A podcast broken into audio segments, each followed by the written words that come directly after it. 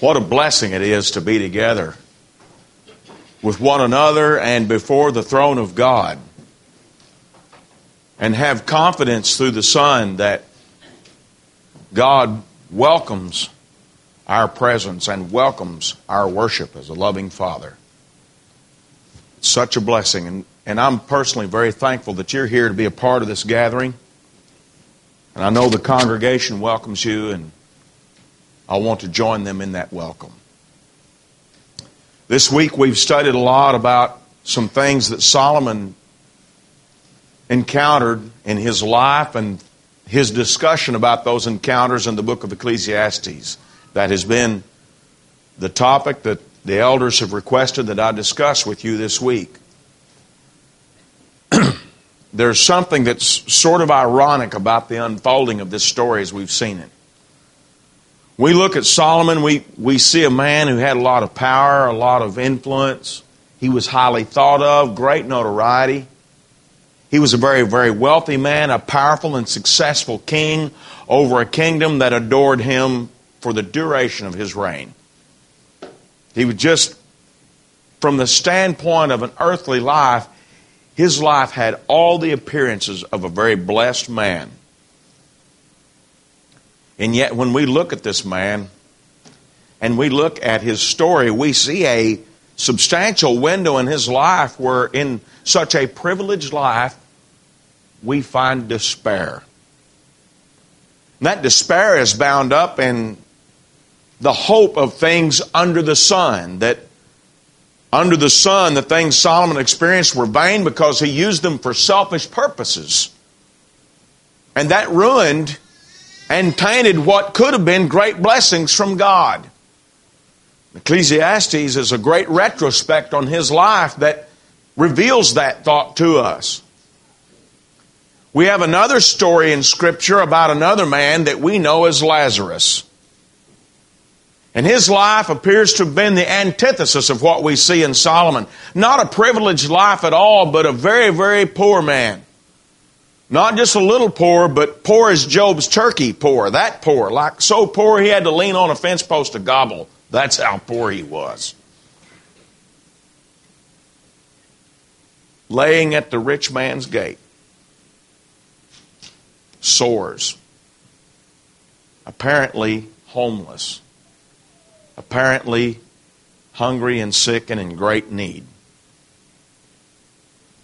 And his only comfort in such an underprivileged life with a gathering of dogs that licked his wounds or his sores. That's all.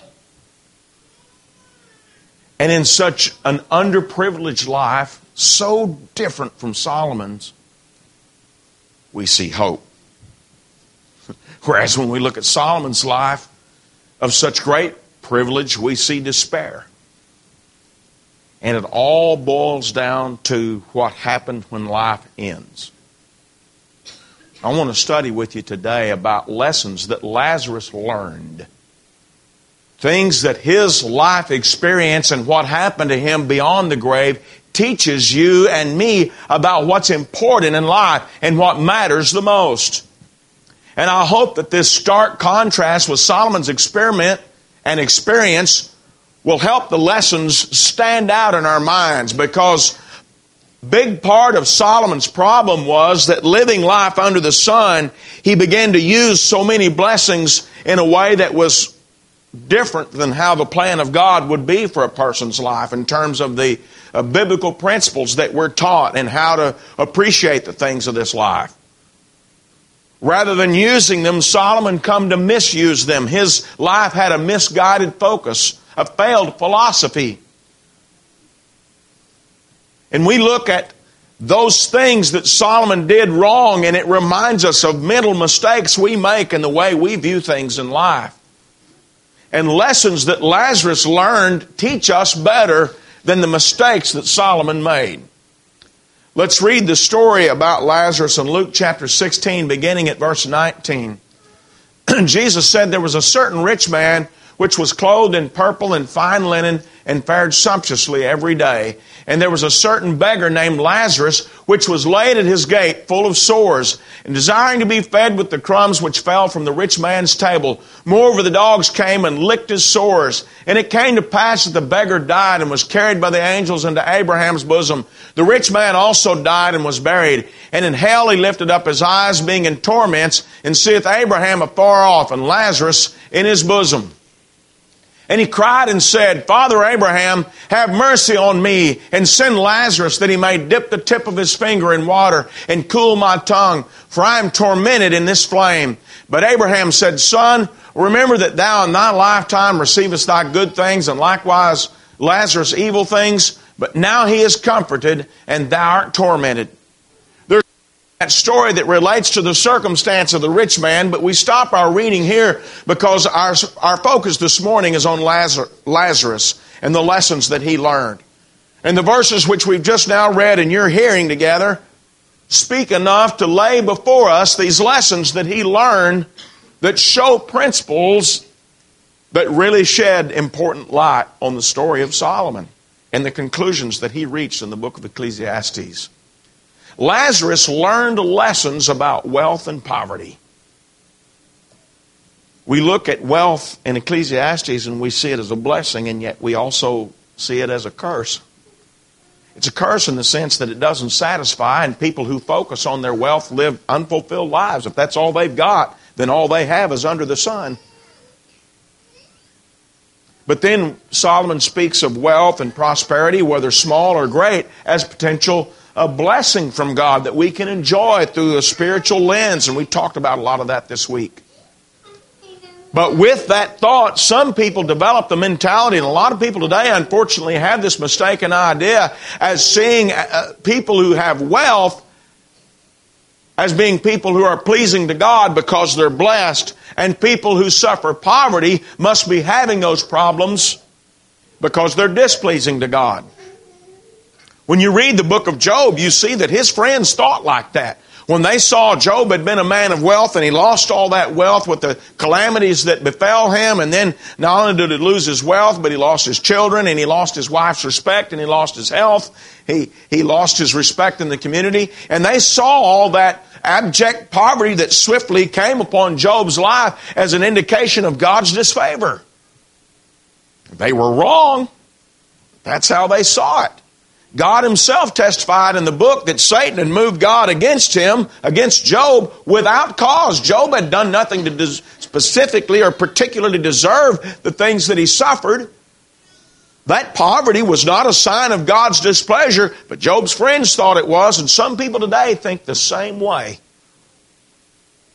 They teach what we sometimes refer to as a gospel of prosperity, and a lot of the uh, a lot of this message really reverberates in varying degrees in different denominations and mega churches and televangelists and so forth like this. And the idea basically goes like this if you're good and you really live by faith and your life is pleasing to God, God wants you to prosper and He'll make you to prosper.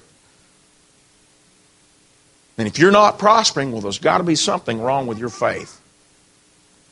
Now, interestingly enough, a lot of times the remedy to that faith issue is for that particular individual to write another bigger check to whatever particular ministry is sponsoring that preaching. It's sort of funny how that's always the key to getting more faith is donating more money. And I want to tell you that gospel of prosperity is wrong. And different people teach this in different degrees, and I want to offer some things that represent sort of the more extreme degree of that to put in our minds the fact that this is a real idea. This gospel of prosper, prosperity, it's something that's out there, and Lazarus learned that's not true. Now imagine living life under that assumption that if I'm righteous, God will prosper me, and it's all about whether or not I prosper in this life. How far does that put us right back where Solomon was living? Trying to find fulfillment in this life rather than looking in eternity for our reward from God. You kind of see a similarity there. Let's look at some quotes. These are I've taken directly from the publishings of the different ministries that teach what I'm labeling as the gospel of prosperity. Health and wealth belong to the believer. What about Lazarus? He didn't have good health, and he certainly didn't have good wealth. Does that mean he wasn't a believer? Well, if he wasn't a believer, then why was he saved? Lazarus learned this isn't true. I believe with all my heart that God wants us to prosper. In fact, I believe that prosperity is an expression of God's love to us. Now, please understand, I'm not just talking about money. Prosperity includes money, but is more than money. Again, another quote taken from uh, one of the ministries that re- represents this particular point of view in somewhat of an extreme. I want you to notice what that all boils down to wealth, prosperity, money. Is that what Solomon's life became about? Was that what his life was like when he backed up and said, This is vain? Did he have a bad attitude about the physical blessings in this life, and did that contribute to his depressed state of mind in Ecclesiastes 2 and verse 17? Absolutely. And yet here we are today, years later, with such clear teachings in Scripture, such as the book of Ecclesiastes, and here we are today with people insisting, well, but if you're living right, God will give you wealth, prosperity, money, good health. What does that do to the person that's struggling with health problems? I think some of you have health problems right now. If you haven't had, uh, don't, aren't having them now, you've had them in the past. Well, if you're over them, does that mean you were sinful when you had them and now all of a sudden you got better, so God made you better? Some of you might not be financially prosperous right now. You might have a hard time rubbing two nickels together because you just don't have much at your disposal.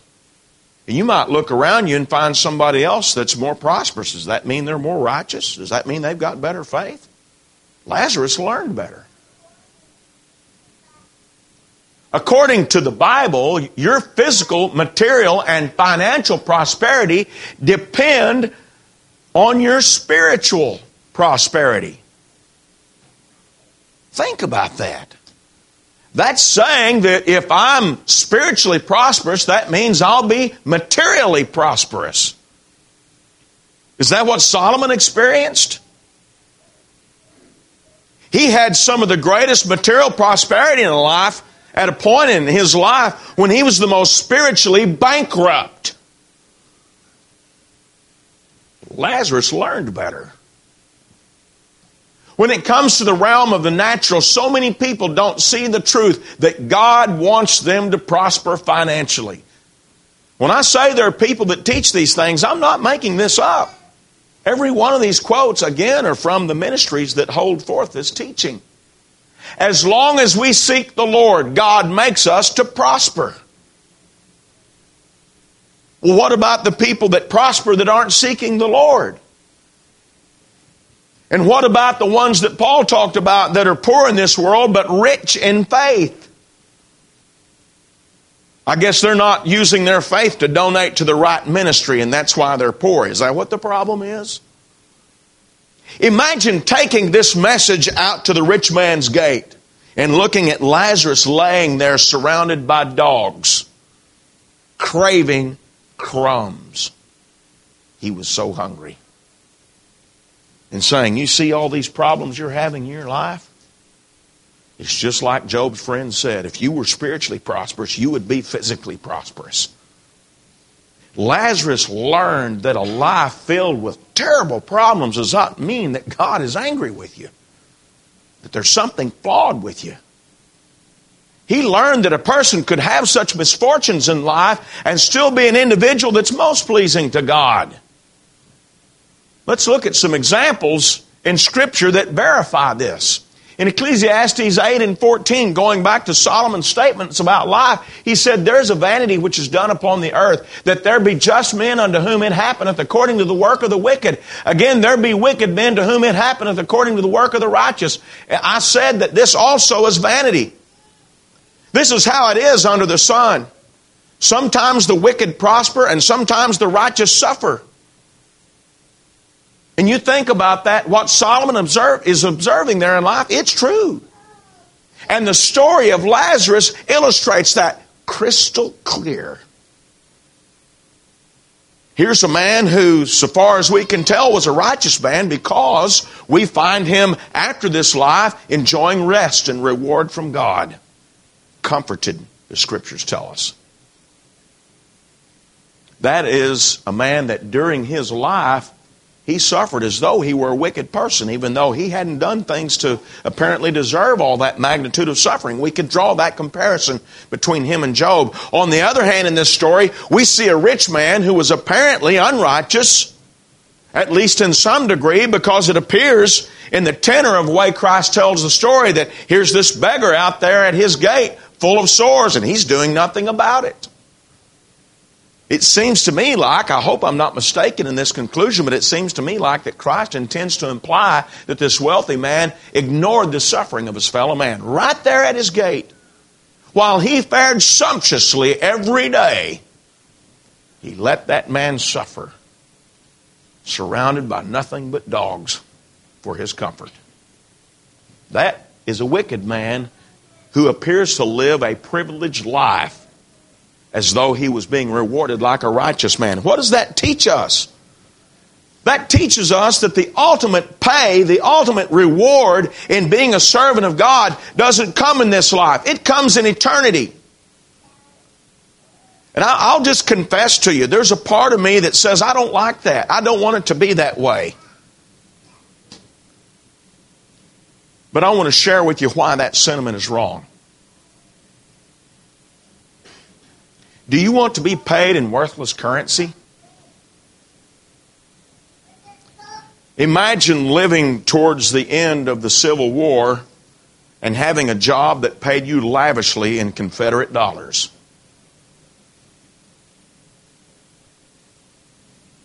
It wouldn't matter how many Confederate dollars they paid you, that currency is about to be dramatically devalued.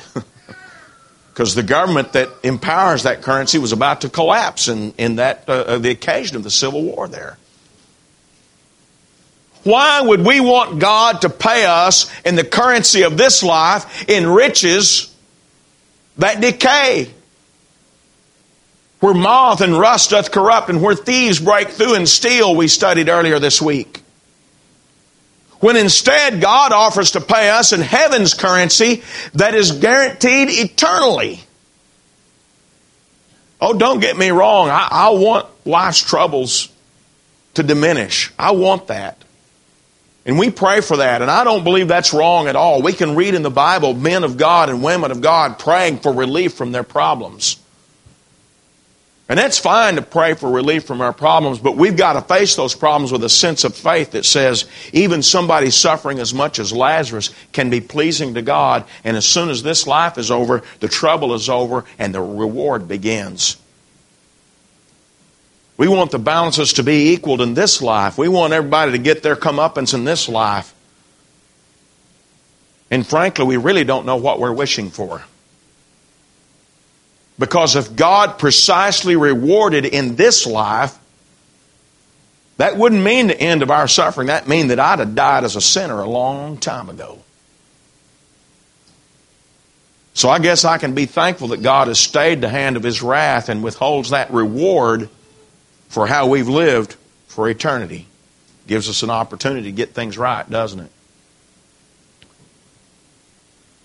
Moving on in Philippians chapter 4 and verse 12, another example of a righteous man suffering, Paul said to the church at Philippi, I know both how to be abased and I know how to abound. Everywhere and in all things I'm instructed both to be full and to be hungry, both to abound and suffer need. Did the gospel of prosperity work for him? Was his spiritual prosperity directly proportional to his physical prosperity? Apparently not. He said there are times he was abased. There were times he was hungry. There were times he suffered need. That didn't mean he was ungodly or displeasing to God at all. Hear how he characterized his life in 1 Corinthians 4 and 11. To the present hour, we both hunger and thirst, and we are poorly clothed and beaten and homeless. In my lowest day, I never could say all of those things. My worst day, I never could say all those things. Hungry, poorly clothed, beaten, homeless. Does that mean that Paul was an ungodly man? What does the Bible say about this idea that if you'll just serve God, that that spiritual prosperity will bring you physical prosperity? 1 Timothy chapter 6 makes a very clear statement about that. In verse 5, he talked about people with corrupt thinking regarding wealth and blessings in life. He said, useless wranglings of men of corrupt minds and destitute of the truth, who suppose that godliness is a means of gain. From such withdraw yourself. There are those in the first century that believed just what a lot of people believe today. That being godly is a means of receiving gain. That if you'll be more godly and have greater faith, that you'll have more gain. But that's not true. In studying this passage, I thought it might be helpful to consider it in other translations. Look how that phrase is rendered in the American Standard, the English Standard, the Revised Standard. Supposing that godliness is a way of gain. Imagining that godliness is a means of gain. Supposing that godliness is a way of gain. Consistently, that's how it's translated. Now take those translations and lay that over against some of those quotes we opened our study with. Every one of those quotes suggests that being godly is a way of getting more. I can't tell you how many times driving home from a meeting late Sunday night, I've got the radio on listening to some preacher blaring to the uh, microphone. If you'll just send us a check, God will bless you. You'll get a bigger check in your mailbox days later. Pains your heart to visit with the poor people who had a lot of problems in life, going to the bank and borrowing money to donate to those carnival barkers pretending to be men of God, thinking that, well, if I'll just show a little more faith, that God will reward my godliness and all my Lazarus problems will go away. But being godly is not a means of getting more in this life, it's a means of an eternal reward. And Lazarus learned a lesson that makes that thought crystal clear. Look, I don't have to hurt like Lazarus in order to hurt. I don't have to have problems as big as his were in order to have problems that challenge me and challenge my faith. The extremity, the severity of his example, the magnitude of his suffering sets before me an idea that says, whatever it is that I'm suffering in life, whether it's great or whether it's relatively small compared to Lazarus, it's still my suffering, my problem. I've got to learn to wake up tomorrow and deal with in a godly way one more day. But Lazarus' story is brimming with hope that says, hang on. Better times are coming. And those better times are eternal. Lazarus learned a lesson about God's love. It sort of flies in the face of this thinking of this gospel of prosperity to walk by a rich man's gate and see a beggar laying there craving crumbs and dogs licking his sores and look at that person as now there's a person that God loves. But some people have a distorted view of God's love that they look at that and they can't see God's love. But when you read the remainder of the story, it's easy to see God's love.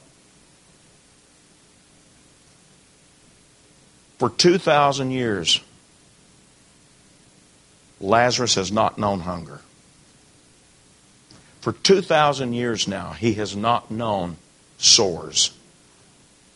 For 2,000 years, he has not known the disgrace of poverty and homelessness. For 2,000 years now, he has not craved crumb. For 2,000 years now, he has enjoyed comfort. Based on that, I feel confident in saying that today, Lazarus doesn't care how poor he was. Today, those problems don't matter to him. Today. I know in the midst of those problems, it's a firestorm going on around you. You're in the midst of a heavy storm, and if you've ever been in the midst of a heavy storm of bad weather, you know it can be disorienting. You get into a tornado or close to a tornado or in a bad hurricane or some kind of a blizzard type weather or those hard winds that'll hit sometimes out west, it can disorient you if you get out in it. And I know life can make us feel that way sometimes with a storm of troubles that life brings our way. But Lazarus knows none of that now. He knows naught but the comfort that comes from the hand of God. And it's comfort that doesn't just reward for the duration of his short life on earth, it's comfort that lasts forever. It's just now been 2,000 years because time's still going on the clock's still ticking. But long after our clocks have faded to nothing, Lazarus will continue to be rewarded and comforted and soothed and eased and understanding that it's worth it to serve God. 1 John 3 17 says, Whoso hath this world good and seeth his brother have need and shutteth up his bowels of compassion from him, how dwelleth the love of God in him? This passage sets before us a notion that if somebody sees someone else suffering and turns a deaf ear to that suffering, doesn't try to help them, we're not talking about luxuries, but somebody that has real needs, somebody like Lazarus, that that's an individual that is lacking God's love in their heart. As we read the story of Lazarus and the rich man, the way Jesus told it, we can't help but get the feeling that the rich man was just such an individual as described in 1 John 3:17. Right there at his gate, he saw a man very hungry, very much in need, and he apparently cared nothing for it. So we would join this passage in looking at that rich man and say, How dwelleth the love of God in him? Lazarus learned, please grab hold of this. You may have times in your life when you need this. Lazarus learned that God will love you even when people won't. I guess it'd be easy to lay out there at that gate and feel like nobody cares. So far as the details Christ gives in the story, nobody did care. But God did. Well, then why didn't He fix it? He did. But not for just the span of His life, He fixed it for eternity. He gave it a fix that lasts. This wasn't just wrap it in duct tape and call it good. This is an eternal fix. Romans chapter 5, verse 6 through 8. When we were still without strength, in due time Christ died for the ungodly. For scarcely for a righteous man will one die, yet perhaps for a good man some would even dare to die. But God demonstrates His own love toward us in that while we were yet sinners, Christ died for us. That's the eternal fix. That's the love of God. People look at Lazarus and say, Where's the love of God? The love of God is bleeding out its lifeblood on the cross, fixing that poverty, fixing that hunger, fixing that sickness, not for the temporary moment of life, but eternally. A fix that lasts. And He gave His Son to make that fix happen. Where is the love of God indeed? The love of God screams from the Bible's pages and in the gospel call that echoes out to people feeling helpless, just like Lazarus, and says, There is rescue available. And it's rescue that's meaningful, like we studied about last night. Lazarus learned a lesson about suffering. He learned some important lessons about suffering. you know, there's, there's not a magical formula we can follow that helps us take life's grief and just wither it away so that we don't hurt anymore. If there's such a magical formula, I would love for someone to teach it to me. Our response to suffering in life is not about making our suffering going, go away, but it's about learning how to respond to our suffering in a way that honors God. And it can, at times, give us a sense of relief from that suffering. We learn how to deal with that grief. But as far as making it completely vanish, no. That's not what it's about. Our suffering in life takes on meaning when we think about a story like Lazarus. A message that's taught in Romans 8 and verse 18. For I reckon that the sufferings of this present time are not worthy to be compared with the glory which shall be revealed in us. As Paul here in Romans 8 anticipated his heavenly reward, he said, The problems I'm having now are nothing compared to the glory that will be revealed someday. Our knee jerk response to somebody saying something like this is, Well, yeah, but they haven't suffered like I have. Go back in your minds and remember the things that Paul talked about as he described his suffering in Philippians chapter 4 and in 1 Corinthians, where we read earlier in chapter 4. Homeless, beaten, hungry, abased, all those strong words he used to describe what we would characterize as an underprivileged life. And no wife to share that with. He teaches us in his Corinthian letter that he was an unmarried man, so apparently no children to gather around him and give him that joy. Nothing like that. But what he did have was a heavenly hope. And that heavenly hope is what carried him through his suffering. He explained it like this in 2 Corinthians 4, verse 17. He said, Our light affliction, which is but for a moment, worketh for us a far more exceeding and eternal weight of glory, which while we look not at the things which are seen, but at the things which are not seen. For the things which are seen are temporal, but the things which are not seen are eternal. The problem Solomon had in that window of his life that was so wasted under the sun was that he was looking only at things that were temporal and using his gifts accordingly. And that left a meaningless life. The only way to have a life filled with meaning is to look at the things that are eternal, to look beyond the suffering laying here at this gate, so hungry, and all these sores, and the lack of attention, the lack of help that I'm receiving. You don't just focus on that. I know we're going to be aware of our problems. It's unrealistic to think that I'm just going to mentally forget that I've got problems. But I view these problems through this scope of having this eternal hope that says someday I'm going to have a reward that's going to make this a light affliction. That's hard to believe some days, but it's true. Earlier, I painted this picture of Lazarus today not caring how much he suffered way back then. And this passage is brimming with that thought. Today, Lazarus' hunger and the shame and the homelessness and the sores, all that's a light affliction. It's faded to nothing because of this eternal weight of glory that now rests in his reward. Revelation 14 and verse 13 says, I heard a voice from heaven saying unto me, Write, blessed are the dead which die in the Lord from henceforth, yea, saith the Spirit, that they may rest from their labors and their works do follow them. This passage shows us that Lazarus' suffering ended in death because he apparently died faithful to God. And what does he have now? Just like Jesus told the story, he had rest, he had comfort. That's what made those problems fade, is the hopeful passing into that eternal realm. Consider, if you would please, another thing that he learned. Lazarus learned about problems in life that all things work together for good. In Romans 8 and verse 28, we know that all things work together for good to them that love God, to them who are the called according to his purpose. I believe that we've misunderstood this passage at times, but there's an important lesson here that we need to learn. And I believe Lazarus experienced that lesson, and his life demonstrates that lesson. Here's what I mean by those words. Sometimes we think in terms of, of this passage telling us that whatever problem I'm having in life, it's just all working out for things in this life to get better. So that if I have this problem, it's okay, just be patient before long. That problem's going to set it up for bigger problems to go away and for my life to get better than it was before that problem hit.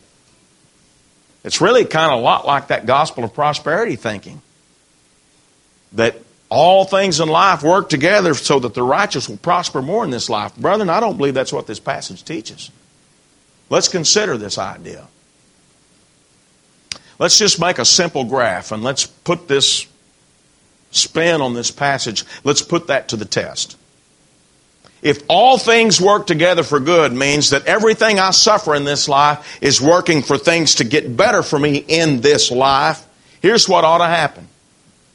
My life quality, as it's gradually getting better, should enjoy success. But then along comes some problem that I have, and now I'm worse than I was before with this problem. And someone comes along and says, Don't worry, Dave, all things work together for good. So that should mean that whenever I get over this problem, that I'm going to be better than I was before. But the reality is, when I get over one problem, sometimes it's followed by another. Even though life may momentarily get better, eventually I've got another problem and things are worse again. But if all things work together for good, then means that I'm going to have it better in this life. Every time a problem comes along, it's going to get better. Then that should mean that eventually it'll get even better than it was before. And every life of every believer ought to be just generally, we just get more wealthy and more happy and fewer problems as all these things work together for a better mortal temporal life. But I don't believe what this, that's what this passage teaches. If we take that view on this life, that puts our focus on things of the earth. And we learned in last night's study we should set your affections on things above, not on things of the earth. If that's what Romans 8 and 28 is teaching, then that teaches me to set my affections on uh, earthly things to get better and better as I suffer. Furthermore, somebody's life like Paul, somebody's life like Lazarus shows that's not true. It doesn't work that way. Well, what is that teaching? I believe it's teaching essentially the same thing that he taught when he said, Our light afflictions, which are but for a moment, work for us a far more exceeding and eternal weight of glory. Because you look in the context of Romans chapter 8 where that statement is made, and he talks about the resurrection from the dead. If the spirit of him who raised Jesus from the dead dwells in you, he who raised Christ from the dead will also give life to your mortal bodies through the spirit who dwells in you. That's talking about the resurrection of the body. In verse 23, not only that, but we also who have the first fruits of the Spirit, even we ourselves, groan within ourselves, eagerly waiting for the adoption, the redemption of the body. Again, talking about the resurrection. And there's more in Romans chapter 8 about the resurrection. I believe what Paul said there in verse 28 is saying that all these troubles that we're facing now are working for us that exceeding an eternal weight of glory someday in the resurrection. That's the context that he discussed. And so my hope, like Lazarus, needs to be in look, I'd love to have some relief.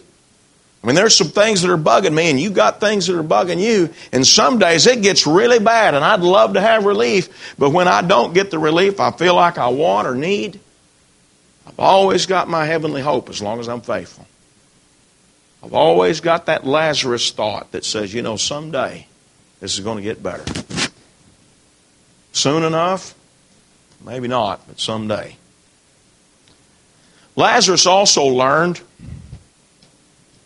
what the psalmist talked about in Psalms 23 and verse 4. Yea, though I walk through the valley of the shadow of death, I will fear no evil, for thou art with me. Thy rod and thy staff, they comfort me. Lazarus walked a lonely and painful road. Why did he suffer more than others we read about in Scripture? I don't know. I don't know why God allowed the circumstance of his life to be so difficult, and we read of other believers in Scripture who had a by our measure of things in this life, a better life? I don't know. But I do know that wherever our life takes us, even if it's down to death's dark, shadowy veil, God is still there with those that are faithful and will guide us all the way. Whatever sorrow, whatever confusion, whatever problem Lazarus wrestled with as he laid out there at the rich man's gate, he had this promise from the book of Psalms. And that promise is vividly realized when a gathering of angels met him at Death's River and carried him home for eternal relief. The book of Psalms, chapter 48 and verse 14 says, This God is our God forever and ever. He will be our guide even unto death. We navigate a realm we know not when we approach the realm of death. And even for the strongest believer, it can feel like an uncertain journey. But Lazarus learned, and his life demonstrates a lesson that teaches us that we can trust God to carry us through. When we come to that most difficult moment, we can trust God that He'll bear us hence to that land of comfort at which time we forget all life's problems. The lessons that Lazarus learned are most meaningful to us. And they boil down to this summation of life and what matters the most in Psalms 146 and verse 5. Happy is he that hath the God of Jacob for his help, whose hope is in the Lord his God. You look at Lazarus and you might not think he was happy. But I will tell you, he had a joy the rich man couldn't deprive him of. A joy that landed him in heaven's eternity or in eternal rest as we await that final gathering someday at the end of time. Whatever other problem he had in life, it's been solved. And sometimes life seems to swallow us up with difficulties. And we look at an experiment like Solomon's and we think, boy, I'd like to try some of that privilege. It might make me feel a little better. But the reality is the real relief comes in eternity. But you can't have that relief without Jesus. Don't you want Him as your Savior now?